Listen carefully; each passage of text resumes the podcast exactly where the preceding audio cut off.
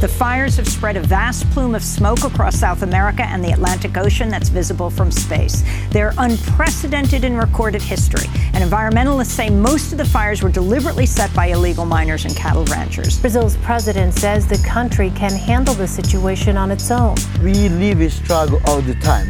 It's not something new. It's new for the world now because they affect the big city like São Paulo. The interim Brazilian diplomat says the government is working to protect the Amazon, but also has an obligation to provide economic development and opportunities for the more than 25 million people that lives in the Amazon region. Amazonia nossa! Amazonia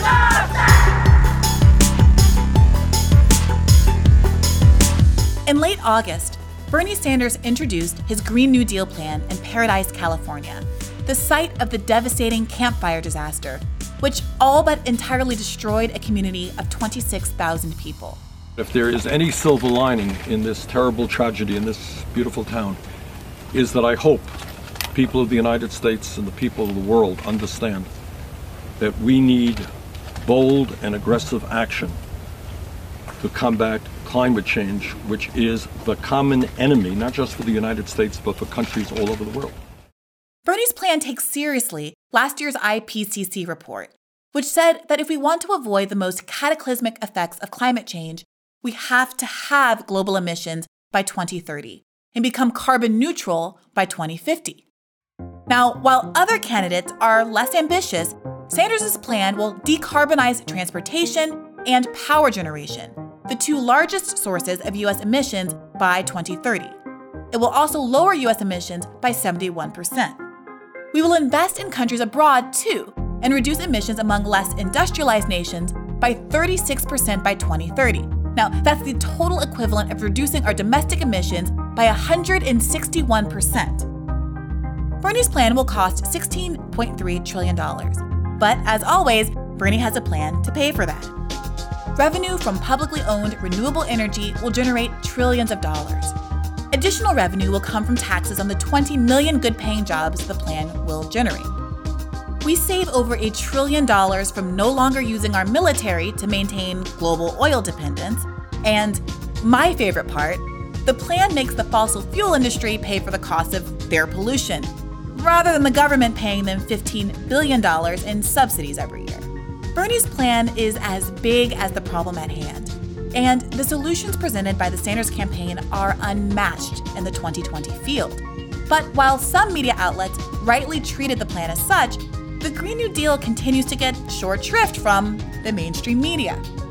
In the week and a half since it aired, mainstream cable news channels devoted minimal time to covering it, perhaps not surprising considering that the major broadcast news shows devoted a combined 142 minutes to climate change in the entirety of 2018. On top of ignoring the issue, bad faith articles attempted to minimize the stakes, with headlines claiming Bernie's vision of the Green New Deal will accomplish nothing, would take us nowhere, and would be too much for voters. The New York Times concern trolled about the political prospects of the plan, even though 80% of all registered voters, not just Democrats, support a Green New Deal. The Wall Street Journal even compared Bernie's climate policy to Mao's Great Leap Forward. But if we're evoking 20th century heads of state, the three-letter name you're looking for isn't Mao Zedong, but FDR. The original New Deal completely transformed the U.S. economy in 3 years in order to respond to a world war being fought on two fronts. It's no exaggeration to say the environmental crisis at hand is equally dire. In his viral 2017 article on the climate crisis, David Wallace-Wells wrote that no matter how well-informed you are, you surely aren't alarmed enough. 2 degrees of warming, which used to be considered the threshold of catastrophe, is now our best-case scenario. Already, 339,000 people die from wildfire smoke each year. In 2013, smog was responsible for a third of all deaths in China. For every half degree of warming, scientists say we'll see between a 10 and 20% increase in the likelihood of armed conflict. There are already over 65 million climate refugees, and as more and more of the world becomes uninhabitable, those numbers will grow. Don't forget, the Amazon is burning. So, why no action? With the stakes this high and with such popular bipartisan support behind the Green New Deal, you'd think the Democratic Party would jump on this opportunity to lead. But the DNC has thumbed its nose at the priorities of Democratic voters, voting down a climate-themed debate last month. Apparently insufficiently moved by the protests from the Sunrise Movement, the DNC voted down a resolution for a climate debate 8-17. Which side are you on, the protesters sang? Which side indeed? Simone Sanders, a senior advisor for the Joe Biden campaign, argued that to have a climate debate was, quote, dangerous territory, because it would open the door to a debate on Black women, or Latinx issues, or the indigenous community. But among other problems with that statement is that her argument ignores the extent to which those very communities are particularly impacted by climate change. Environmental racism isn't an afterthought in Bernie's Green New Deal plan, but a priority. Black and Latinx communities deal with 56 and 63% more air pollution respectively than they create. Tribal lands are only 4% of the U.S. land base, but a quarter of our Superfund hazardous waste sites. And the vast majority of our abandoned uranium mines are in Indian country. Genuine concern for the interests of Black and Brown Americans should lead one to endorse a climate debate, not oppose it. And weaponizing identity to derail an opportunity to hold the next President of the United States accountable for how they'll handle this global crisis? Well, let's just say that's not a choice I would make. The bottom line is that the cost of inaction is greater than the cost of action. Economists estimate that we will lose $34.5 trillion in economic activity by the end of the century if we don't respond now. By acting, we will save $70 trillion over the next 80 years. David Von Dreil at The Washington Post compared Bernie Sanders' climate plan to Trump's wall, of all things, arguing that they are equally fantastical. The real fantasy, though, is thinking that there's any alternative. More than half of the carbon emissions that have been produced by the burning of fossil fuels in the history of humanity have been produced in the last 30 years, 85% since World War II. The Green New Deal has been described as a moonshot, but what's at stake is much greater than the Russians beating us to the moon. It's the fate of the planet itself. And for that, Bernie's got a plan.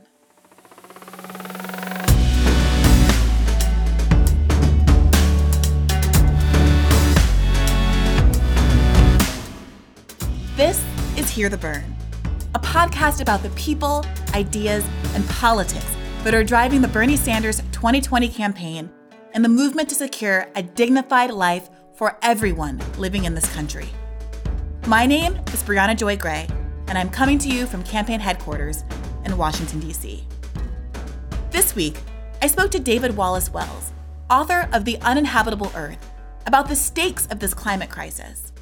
I then spoke to journalist Kate Aronoff about why she thinks Bernie's plan, because it is more radical than others, is more likely to succeed.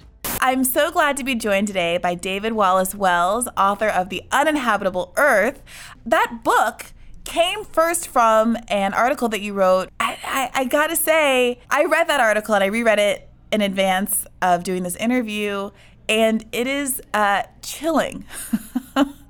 So what you are able to unpack in the course of that piece is exactly what the stakes are, what the potential possible outcomes are for the environmental crisis that we're in right now. And you're able to do so in a way with a specificity and a kind of visceralness that really drives home the point in a way that I don't think normally comes across in the way this issue is discussed in the media. So I wanted to ask you to kind of give us a gloss, if you could, of which of the possible climate outcomes rattle you the most? Well, you know, the thing that I worry about most is probably just the direct heat effects, which is it's already being felt in parts of the U.S., but the impacts are going to be much more intense in other parts of the world, the global south, and really in particular in India and other parts of South Asia, where as soon as 2050, which sounds like it's long ways away, but is, you know, the length of a mortgage. It's, you know, when my daughter who was just born is going to be thinking about having children of her own. It's not that far away. And just by then, we could see direct heat that's so intense that major cities like Calcutta, which today have, 10 or 12 million people living in them, would be literally unlivably hot in summer. You couldn't go outside during summer without risking heat stroke and death. That is one reason why the UN thinks that if we don't check warming soon, by 2050, we'll have 200 million refugees or more. They think it's possible we could have 1 billion climate refugees, which is as many people as today live in North and South America combined. Now, obviously, all of this is up to what we do now. I think it's really important for everyone to keep in mind, especially in the context of a kind of political campaign and proposals that are being put forward to address this issue, that when we talk about the scary, even terrifying outcomes that are possible, ultimately those are a reflection of how much power we still have over the climate. The only thing that's going to make the planet really inhospitable is if we choose to make it that way. And that means that we can make a different set of choices and produce a very different world. There will still be some additional warming, which produces some additional suffering. Practically speaking, I think that's locked in. But how much suffering is really a choice that we can make today based on how quickly we decarbonize, how quickly we start to take carbon out of the atmosphere, and how quickly we can transform all of these areas of modern life which produce a carbon footprint, which is unfortunately just about every area of modern life. That's how universal this problem really is. So to that point, something that Alexandria Ocasio-Cortez often points to is the fact that 50% of the carbon emissions that we're currently working with were created during the course of her lifetime, in the last 30 years. So that is both a fact that I find to be hopeful and extraordinarily alarming. I think that you say in your piece that 80% has happened or something like that has been generated since World War I. So these are very recent effects that have been the result of more proximate industrialization and therefore arguably should not be perceived as something that's like the way the world always has to be.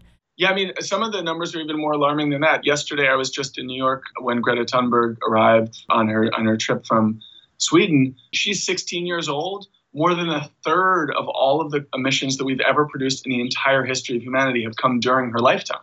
More than a third. I was just putting some of this stuff on Twitter, but more than a third of all the emissions that we've ever produced have come since Tom Brady won his first Super Bowl. I think we fall into a trap when we think of this as the legacy of the Industrial Revolution, which started several centuries ago. And it also allows us to not feel personally responsible, because if it was something that our ancestors did, in many cases, not even our ancestors, but the ancestors of our oppressors, then we don't necessarily feel so driven to take action ourselves. But honestly, I'm a relatively well-off white guy who grew up in New York starting in the 80s and the 90s. Not only has this damage been done almost entirely during my lifetime to a degree that when I was born, the planet's climate was stable, and today we're facing the crisis, we're on the threshold of catastrophe, but it was done largely in my name to benefit people like me at the expense of people elsewhere in the world who are going to be suffering much, much more intensely, both within the United States, where the impacts are going to be concentrated in the parts of the country that are least able to respond to them because of poverty and discrimination, but similarly around the world, where it will be those with the least who are being hit most intensely. There was a recent study, quite eye-opening to me, that showed that already many countries in the global south have already lost about 25% of potential GDP growth over the last 4 decades because of climate change. And by the end of the century, if we continue on the path that we're heading on now, many of those countries will have the very hope of any economic growth at all wiped out from climate change. It's a little misleading to talk in economic terms because real estate in Bangladesh doesn't count the same as real estate in Miami Beach, and these things don't always add up neatly. But on another level, I think it does give you a nice sense of just how all-encompassing and total this challenge is, that no one will escape it, that everyone's lives will be affected to some degree, whether you're a Midwestern farmer who's been dealing with flooded cropland now since the end of the fall, to California, where we've had wildfires burning through millions of acres every year. I did a piece a few months ago about the California wildfires, and I spoke to Eric Garcetti, the mayor of LA. He's 48 years old. The year he was born, California burned 60,000 acres were burned in California forest fires. The year he was elected mayor in 2013, it was 600,000, so a tenfold increase. The year he was reelected mayor in 2017, it was 1.2 million, so a doubling in just 2 years, in just 4 years. And last year, 2018, it was 1.9 million. Now, so far this year, luckily, the fires have not been as intense in California as in the last few years, but scientists say they'll probably double and perhaps quadruple by mid-century. And then beyond mid-century, they say we can't even make reliable predictions because the entire ecosystem would have been so burned over at that point. We don't know what kind of plant life will grow back in the aftermath, and so we can't make predictions about how flammable it will be. Well, what's so extraordinary is in your piece, you say something about how you raise the concerns about once every 100 years drought that apparently happens in the Amazon that results in all these forest fires, and what would we do if someday these fires became more rampant? It could burn up the whole Amazon, and here we are just 2 years later looking at that speculative eventuality. Like, it is truly galling, the breakneck speed at which this stuff is coming upon us, which begs the question of why more politicians haven't been responsive with the level of exigency that's required to meet this.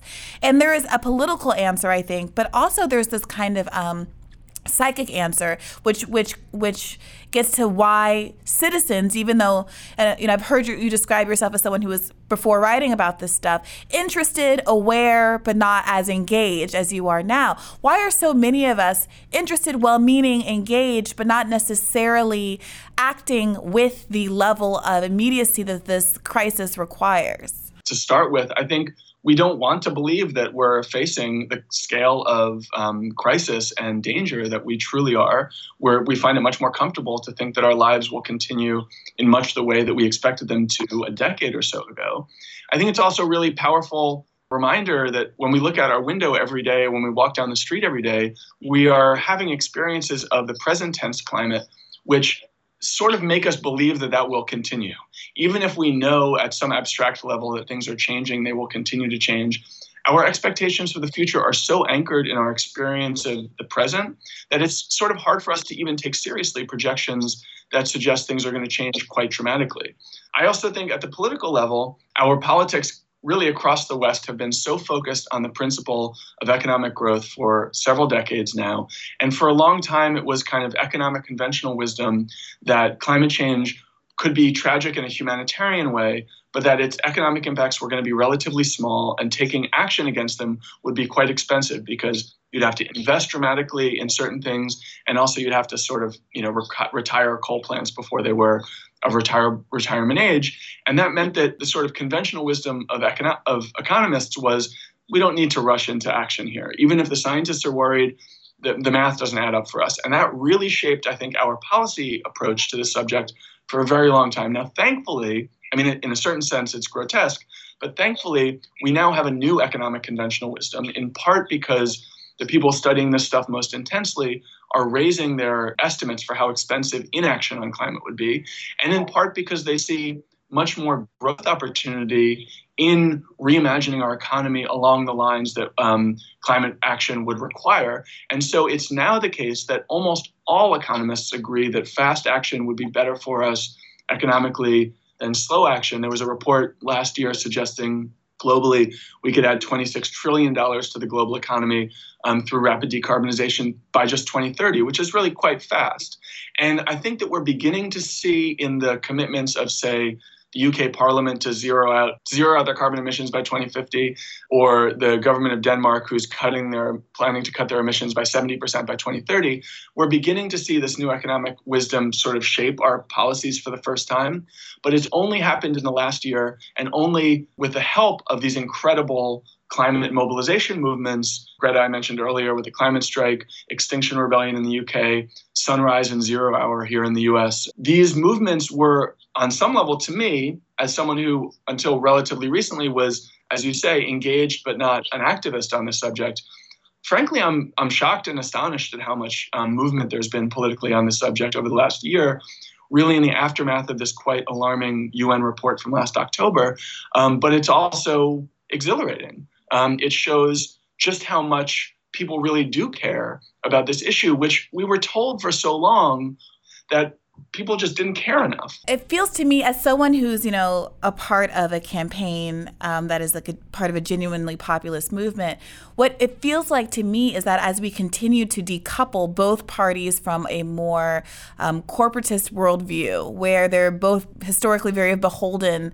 at least for my lifetime, the lifetime of the exacerbation of the climate crisis, let's say the last 30 years or so, have been very much captured by corporate interest, you do have the sense that there's more balkanization, in part because those areas that they don't agree on, if both parties are agreeing that they're going to take money from big business, that they're generally going to deregulate the banks, et cetera, what we're left with is those issues that are extremely polarizing. So the entire conversation revolves around issues around which there's still a lot of controversy, abortion, affirmative action, things like that. When we step back and are able to talk about things that are actually populist, then there are a lot of issues that majorities of Americans actually do agree on, whether it's universal health care, $15 minimum wage, or yes, the environment. And it's so fascinating to watch this political process where the pundit class seems to be one step behind the political class in this one instance, and they're still asking questions like, what's your top priority? As though there's not an existential threat on multiple prongs where we have to immediately act fast on climate change, immediately implement a Green New Deal, immediately implement Medicare for all, immediately implement all of these things, as though there is like a pick and an ability to pick and choose, like there might have been at some other distant Morhalcyon point in American history. Yeah, I mean, it's the way I think of it is, almost no matter what your political hopes are, climate change has a role. If you care about wealth creation, if you care about income inequality, if you care about conflict because there's a relationship between temperature and war, if you care about domestic assault, if you care about crime rates, if you care about famine and hunger, and if you care about mental illness. You said that human cognition will decline 21% if the carbon dioxide parts per million continue along the expected trajectory by the year 2100. Human cognition, 21% decline. I mean, that's extraordinary. For every half degree of warming, there will be a 10 to 20% increase in the likelihood of armed conflict. You talk about forced migration. There's 65 million people already displaced, and the numbers that we can expect for that with continued climate change will go through the roof. I mean, which of those, when I'm reading these stats, every round trip ticket on a flight from New York to London cost the Arctic 3 more square meters of ice? And that's extraordinary. It makes you want to hop on a scooter home and never get on any other kind of transportation again.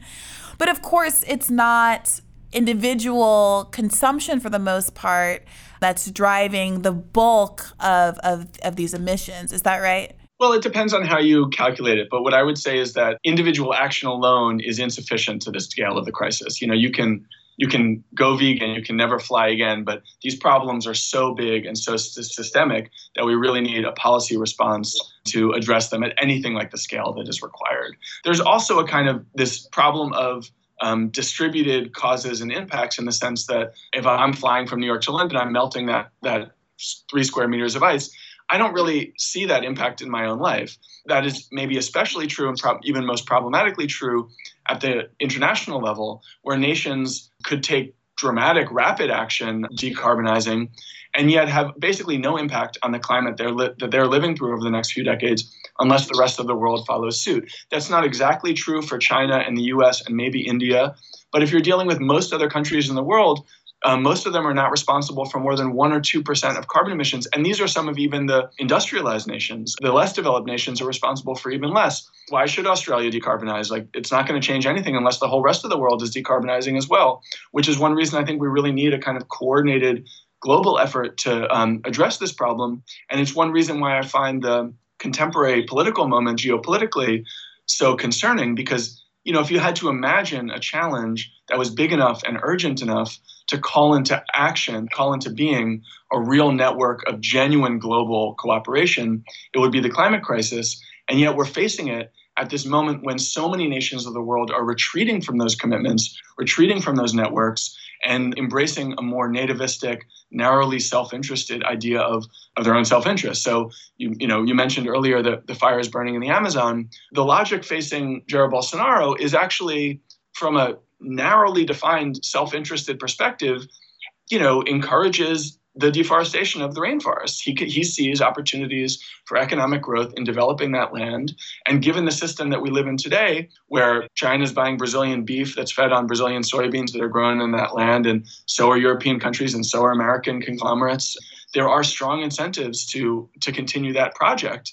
Unfortunately, globally, if he continues to deforest the Amazon, it will be catastrophic for all of us. So we need some kind of a system that squares those problematic systems and aligns the interests of individual nations with the interests of the planet as a whole. One other thing I would mention is I think that we've really underutilized the value of the public health part of this story. There is a way that public health concerns really do feel imminent, immediate, down to the level of the individual. And they are quite concerning. You know, they raise rates of asthma and dementia and Parkinson's. Pollution changes the rate of schizophrenia and ADHD and autism. It makes babies grow less well in the womb. It increases the rates of premature birth and low birth weight. Absolutely everything about the human animal that we would want to protect if we were really designing a system to produce robust individual health is damaged by pollution and warming. At some point, you explained that the air pollution in China was such that the Chinese airpocalypse in 2013 peaked such that smog was responsible for a third of all deaths in the country. 1 million people died that year in China because of air pollution. And China's actually gotten better since then, but India is now being hit with it most intensely and will probably continue to be going forward. In a certain sense, India is really the ground zero for climate impacts generally, the direct heat, droughts, flooding. They have a lot of river flooding to be expected. And these pollution effects are all quite scary. This problem is too big to even describe in any single way. It's too big to try to rally support or mobilize with any single rhetorical strategy, and it's too big to try to solve with any one silver bullet solution. It's an all-encompassing universal story, which includes all of us in all of our lives. In a way, that, you know, this may sound kind of like a naive revelation, but I'm a lifelong New Yorker. I spent my whole life thinking, because I lived in the modern world, I lived outside of nature. This reporting has really taught me in a very deep way that, you know, we are all living in nature. Like when we go about our lives, even when we're walking on concrete streets, taking elevators up to the 70th floor, that's all happening within nature. And when nature is disturbed and perturbed, it will affect all of us.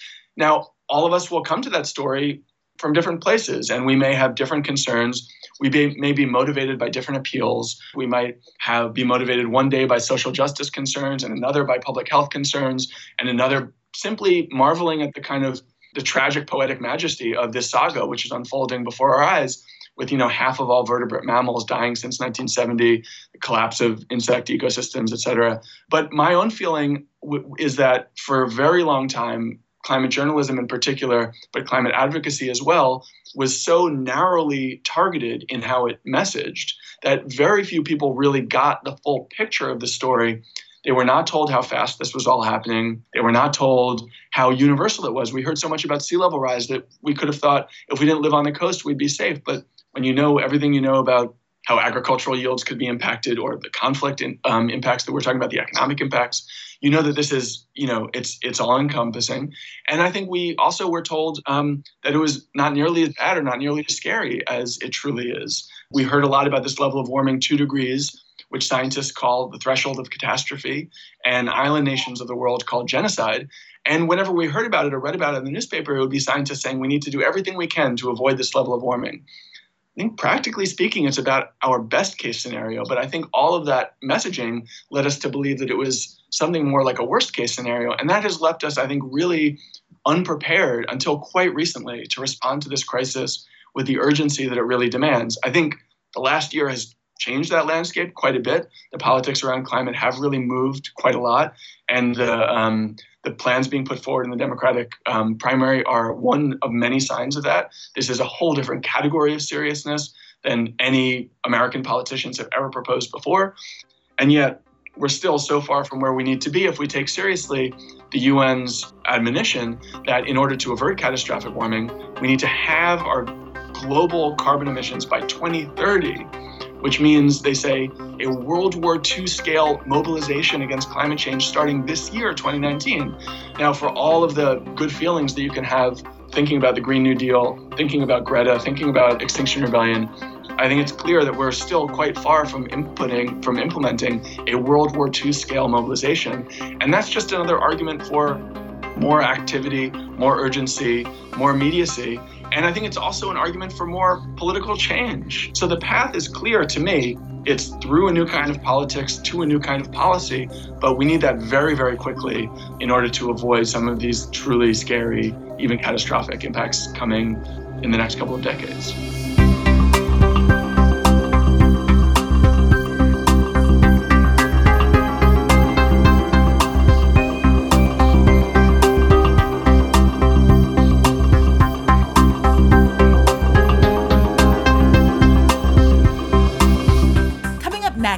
My interview with journalist Kate Aronoff about how Bernie Sanders' solution to the climate crisis works and why it's likely to succeed.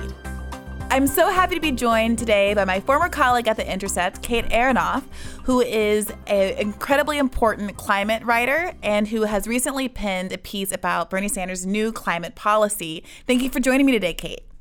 Thanks for having me. So the title of your piece is Bernie Sanders' climate plan is more radical than his opponents and more likely to succeed. So can you start by telling me what is so radical or unique about Bernie Sanders' plan, and how does it compare favorably to other plans that are floating around out there? Sure, yeah. Well, I mean, it's a very long plan, so I'm not going to pretend to be able to cover all of it. But I think there's a couple things that really stand out. I think one, just the scale is so much bigger than other plans. So $16.3 trillion toward a clean energy economy is something that even stands out in a field where presidential candidates seem, I mean, happily so, to be competing for how many trillions of dollars they can spend on a clean energy transition, which is a great place to be compared to where we were in 2016. So that, I mean, I think that figure alone is certainly what's made headlines, and that's been seen as something that really sort of makes this plan stand out. The extent to which this plan was crafted sort of in conversation with groups that have been doing work on these issues for a long, long time. So climate justice groups, environmental justice groups. I think that really shines through in the plan. I mean, I don't think there's another plan that mentions the Jemez principles of environmental justice quite the way, you know, this does, or if at all. Making equity non-negotiable, I think, is something that this plan does that's a bit unique in other plans. And that extends not just to looking at the U.S. itself, but also looking internationally. And so the plan sort of gets into this idea of fair shares, which is something that particularly groups and sort of delegates coming from the Global South have voiced for a long, long time in spaces like the UNFCCC, the United Nations Framework on Climate Change talks, accounting for the fact that the United States is a historical emitter, has gotten very rich by burning fossil fuels for a very long time. And so this plan sort of attempts, looking at, you know, some of the latest research on this, to account for that, to say, you know, what has the U.S. done? What is it that we sort of owe to the global community? Another thing that really stands out to me, as someone who's been looking at a lot of these, is the idea of public ownership.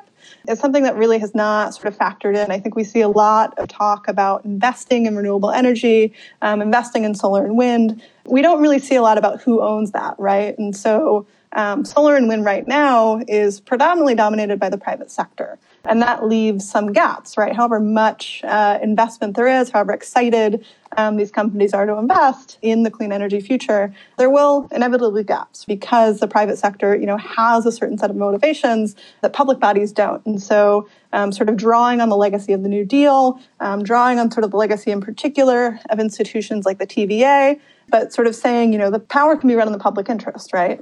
We can have power that, you know, the whole goal of it, right, is to give people electricity. And in this case, make sure that electricity is not sort of cooking the planet. And so really, you know, extending financing for communities to wrest control over their utilities and to make sure that they're run really in the public interest, make sure that they're run on renewable power. That's something that I think is very unique and actually, you know, looks a lot like proposals that we see abroad, where public ownership is not sort of as taboo as it is here in the U.S. The plan also lays out kind of a theory of change for how to get this. And so we have seen, I think, a lot of very detailed and I think very impressive plans coming from across the field. But I think what, you know, really differentiates this is saying, for one, that we, have clear enemies in this fight, that, it's not that we've all sort of landed in this place by happenstance, not that we're all sort of collectively, individually responsible in the same way for this. Some 90 companies are responsible for 2/3 of emissions in the last several decades. And so the fossil fuel industry is a clear enemy. Fossil fuel interests have reliably stymied action, have reliably stopped progress on this front. And what this plan says is that they are to blame, right? And sort of raising the possibility that they should be held accountable for lying to the public, as companies like Exxon and Shell have, and really naming the fact that altogether there are more of us than there are of them. And I think that extends a lot from something we've seen a lot through the Sanders campaign, which is that we're not going to win this fight, particularly on climate, by having the best plan, right? Even if this is a very good plan, but by sort of leveraging the political power to make that necessary against sort of incredible odds, which is the most powerful industry this world has ever known.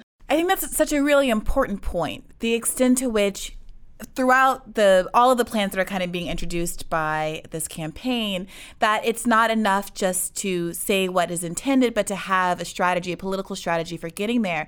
And that's part of what was so interesting about your piece, is that you spend some time talking about how cap and trade, which at some point was put forward as what was going to get us out of this mess, ended up falling apart because of a lack of a political movement behind it. Can you explain to us a little bit what cap and trade was thought to be able to do, what it meant, and why it didn't end up panning out the way people intended?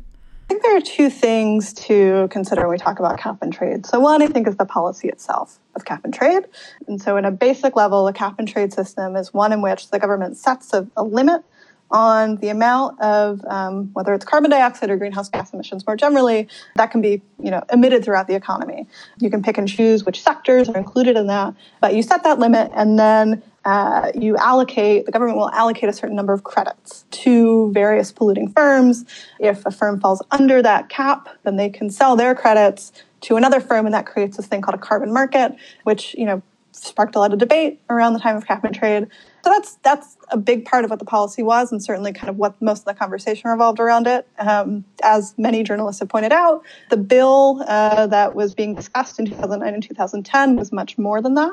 So there were actually some, really sort of interesting parts of the House bill was called Waxman-Markey that, would have done a lot of things that I think, Green New Deal proponents would be very excited about, electric charging stations, R&D, all this stuff. And so it was this sort of wide-ranging bill, but all sort of centered around this idea of cap and trade. That's the policy of what that was. And then there's the politics behind it, which were a bit different. And so there were a lot of groups sort of interested in getting climate policy at the time. The sort of strategy that ended up carrying the day was that Republicans were the main barrier to climate action, understandably so. And what a number of cap and trade advocates thought, particularly groups like the Environmental Defense Fund, very, very large green organizations, and a number of Democrats thought that the way to get Republican votes was to go through the industry. And so very early on, entered into agreements and negotiations with members of the fossil fuel industry, big utilities, a number of Fortune 500 companies, and asked them, what do you want to see from a climate bill? What should this look like? That worked for a little while. They did come up with a bill. It got through the House. What they ended up seeing was that the industry backed out as soon as they could. And not only that, but even when they were sort of on board, the companies who were a part of the U.S. Climate Action Partnership, which was one of the main groups that was pushing for this. At the same time, we're a part of groups like the American Petroleum Institute, like the Chamber of Commerce, who are actively pushing against the idea that there should be climate legislation and undermining the chances that bill to get through. And so this whole strategy, the idea that we have to, be negotiating with corporations, that this sort of seeing bipartisanship as a virtue, getting a policy through by any means necessary, that would be the way to get climate action, just didn't work. It didn't work out. And, there's a whole other conversation about cap and trade, which is whether it would have done what we needed it to do. And I don't want to get into that here, but I think there are big questions as to whether, even if the policy had passed, as loaded it up as it was with compromises, would have expanded offshore drilling, severely limited the decision-making authority of the EPA, would that have been good for the climate? who knows, many groups at the time, like Greenpeace and Friends of the Earth, argued that it wouldn't. That actually would have been worse than nothing, in large part because it had been so watered down by the industry. Despite this consistent reality that these compromise positions, this effort to compromise with industry, this idea that getting Republican buy-in is going to be what actually advances the net good of our progressive policies, you know, you see again and again that not come to fruition. But there are still people today who, including those who are also in this 2020 race, who still seem to see some innate value in bipartisanship and who will still continue to downplay the extent to which industry interests, financial interests, corporate interests are actively thwarting the policies that our side, you know, progressive actually want to advance, and still framing it as about good guys versus bad guys, well-intentioned actors versus bad actors, and who aren't looking, you know, very, you know, closely at the extent to which money and industry interests are moving the needle here. So that we have Democrats as well, who are from states with large, let's say, coal or other fossil fuel interests, who also repeatedly end up on the wrong side of this issue, but can use their kind of capital D Democrat status as a way to kind of, you know, shield themselves from broader, at least national critique. Again, including some people who are still in this race. So I don't know, does that become, you know, frustrating to you as a political matter, as someone who is so knowledgeable from both a scientific and political perspective, that there are people who are still having this argument that we shouldn't be following the dollars? You know, that there was this huge controversy earlier this year when some leftists pointed out that Beto O'Rourke, for instance, was taking fossil fuel money, and people acted as though it was an ad hominem attack, right? Like we were just mad at O'Rourke or, you know, hating on O'Rourke, as opposed to saying, hey, there is a fundamental conflict between people who are taking money from this industry and the ability to pass genuinely progressive legislation. Yeah, I mean, I think on a certain level, it's just a little bit lazy not to look at that, right? To see that whatever it is that ExxonMobil or BP is saying about climate policy, they have a very different material interest in the fate of that policy, right? I think, you know, we saw this recently in Washington State, where in the 2018 midterm elections, BP, a company which, you know, for a long time has said that they support a carbon tax, a global carbon tax, they spent, I believe it was $13 million fighting a very modest carbon tax in Washington State. And, you know, I think that should be proof enough, as if everything else, you know, in these companies' business model we're in, that we shouldn't take these companies' talking points at face value, right? And I think that extends in a big way to politicians who you know, have had their careers bankrolled by these same industries, right? And that, you know, you can, on the one hand, sort of, you know, see Republicans saying that they believe in climate change, that they believe the science, or, you know, whatever else they're you know, is popular to say at the time. They may well say that, but, you know, look at their voting record, look at who they're taking money from. ExxonMobil is not just giving money to politicians for fun, right? It's like they have a real goal in mind when they make political donations, and they make political donations mostly to Republicans. The fossil fuel industry is one of the most partisan political donors out there, but they you know, also give across the political spectrum because they're trying to hedge their bets, right? Don't take for granted just very, very, you know, real material interests that corporations especially have, and, you know, don't seek to like hinge climate policy on making it appeal to either the fossil fuel industry or its political arm, which, you know, at this point is functionally the Republican Party. And I think that, you know, we don't have time for a sort of lowest common denominator approach, especially on climate, right? There's just very clear realities about what we need to do. The science is very, very clear about what needs to happen, and sort of, you know, watering down a policy so that it gets through just isn't enough, right? I mean, it could be, you know, as many argued, cap and trade was worse than nothing, to, you know, expend all this political energy, enter into this huge fight for a policy that actually doesn't get us where we need to be. I mean, I think we are in a place already now knowing that we are in a political climate where we have people like Bernie Sanders coming out with these meaningful policies, and everyone is kind of being pressured in a way that haven't been historically to pay serious attention to this.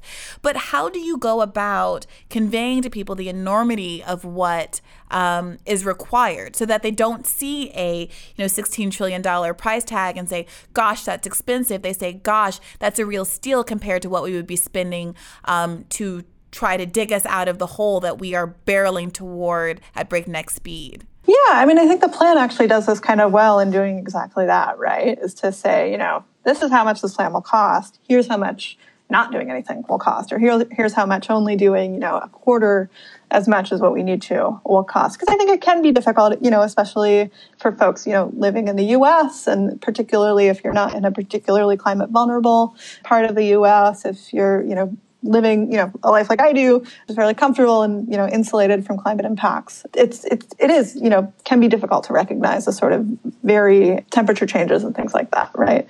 I think there are moments that can sort of jar people out of that. I live in New York, Hurricane Sandy, I think for a lot of people was just a big eye-opening moment. I think part of it, is not only to say sort of how grave the situation is, which it absolutely is, but also to recognize that sort of the economy we've built, the economy that's gotten into this mess, is not doing right by a lot of people for other reasons too, right? It's like the fossil fuel funded system that we have built is screwing over workers, it's screwing over working people kind of across the board through sort of big differences between corporate profits and wages, through, staggering inequality that's only gotten worse in the last several decades as, along the same timeline that carbon emissions have been put in the air.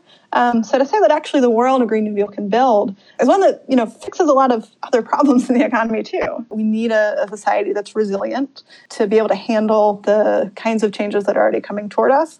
And that requires a society that's more equal than the one we have now, that can, make more people's lives better. And I think that's kind of what the Green New Deal sort of brilliantly does, is to say, look, like there's other things wrong with the economy other than the fact that it runs on fossil fuels. How can we sort of think about those problems too? And to see those two problems is really one and the same. What would you say to folks who have critique of, for example, the increased role of the government in the energy sector, who look at something like the TVA, the Tennessee Valley Authority model, and say, you know what, here's just some more Bernie socialism, and we're not Venezuela, and I don't like that, I'm scared. What would you say to those folks? Energy's never been a free market. In the United States or elsewhere, I'm, myself or other socialists are not the only ones saying that. Rick Perry said that last year, that there is no free market when it comes to energy, right? Globally, fossil fuels are subsidized to the tune of $5.1 trillion, the IMF found.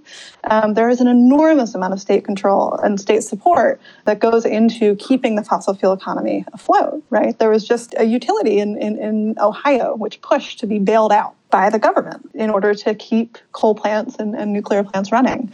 That is not, the free market in action. That is active state support for a certain type of energy. And so what I would say is it's insane to argue that there isn't sort of government intervention in the economy right now, particularly with regards to energy, which is, one of the most regulated sectors and regulated sort of badly in favor of the fossil fuel economy. And what I would say is that, we need to sort of shift the priorities that right now are embedded into our energy system, to shift it away from fossil fuels, to incentivize renewable energy, to invest directly and make public investments in renewable energy, to give tax breaks, in the way that we give tax breaks to the fossil fuel industry year after year after year.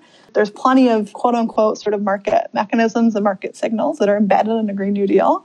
And it says, we should not be afraid of public ownership, of, things like the TVA, extending that very successful model of getting affordable power to big parts of the country that wouldn't have it otherwise.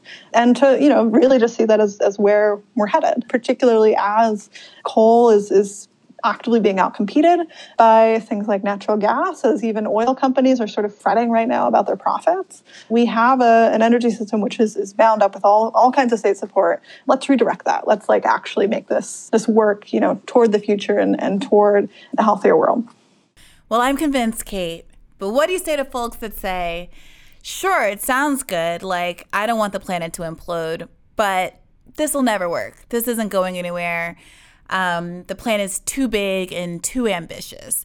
And the title of your article, you say, because it's so ambitious, it's more likely to succeed. What do you mean by that? I think what the plan does really well, and what the Green New Deal does really well, is to make the case that, you know, it's not just that we need to take this on, not just that we need to solve this very dire problem, but that in the course of taking on this problem, people's lives can get better, that we can, you know, really sort of improve living standards across the board.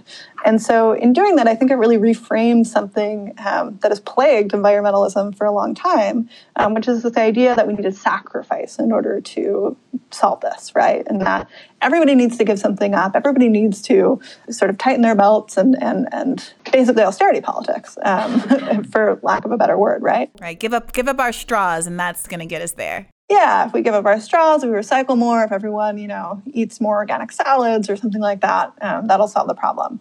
And I think, you know, what Sanders does, what I think folks in the Sunrise Movement have emphasized, what Alexandria Ocasio-Cortez has emphasized, is that a couple people need to sacrifice, right? That, you know, fossil fuel executives certainly cannot live their lives if you own a private jet.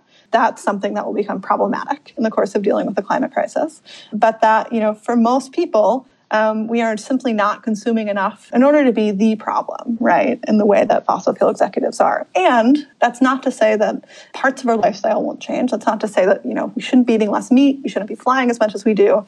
But there are big societal factors which keep people from making those choices, right? And that we just don't live in a society right now that really sets people up to live low-carbon lives. That is for any number of reasons. You can get into a sort of 300, 400, 500-year history of capitalism to tell you why that's the case.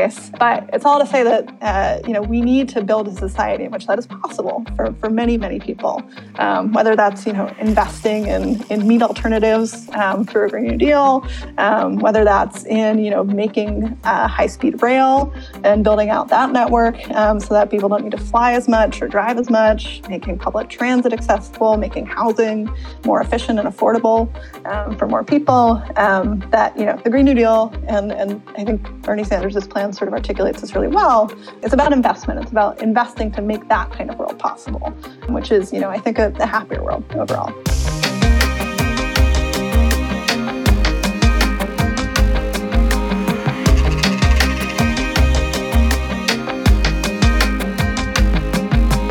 Bernie often encourages us to recall that in a country much less wealthy and technologically sophisticated than the one we live in today, FDR transformed the American economy for the better in just a few short years. Thanks to the New Deal, seniors can rely on at least some material support in their later years. We don't have to worry about our local bank collapsing and taking our life savings with it. Federal agencies like the National Labor Relations Board and the SEC provide some protection from greedy employers and Wall Street firms. Somehow, it feels like older generations responded to the challenges of their time, not with, how can we pay for this, but rather, how can we make this happen? And very often, they did. Here's the thing, though. Americans didn't just randomly become pessimistic about the government's capacity to solve problems. There has been a concerted effort to convince us that there's nothing the government can do that private enterprise cannot do better. It's a tragedy, really, that climate change, the greatest collective action problem humanity has ever faced, comes at the tail end of a 40-year campaign to convince us that we cannot solve problems together. That is why Bernie's campaign is so truly revolutionary. Not because he wants us to replace capitalism with some Soviet-style bureaucracy, as some on the right seem to believe, but because for the first time in generations, someone is standing up and saying, yes, together we can tackle these problems. Yes, we are up to the enormous tasks that lie before us. Take a step back. We have all the information we need about climate change. We know for a fact that our current course will end in disaster for billions of people. As David said, everyone's life will be affected, from the farmer facing droughts and floods to the homeowner facing storms and fires. Earlier this year, the UN warned that climate change threatens our very food supply. We understand the problem. We know what needs to be done. And yes, we have the means to do it. We don't have a lot of time, but we do have time. What stands in our way are a handful of very powerful people and institutions that benefit from the status quo. It's not going to be easy, but never forget, there are a hell of a lot more of us than there are of them. We can do this. That's it for this week. Let us know what you think at HearTheBurn at BernieSanders.com or send us a tweet with the hashtag HearTheBurn. If you haven't already, please take a moment to rate, review, or like us on Apple Podcasts, SoundCloud, YouTube, or wherever you're listening. Transcripts will be up soon. Till next time.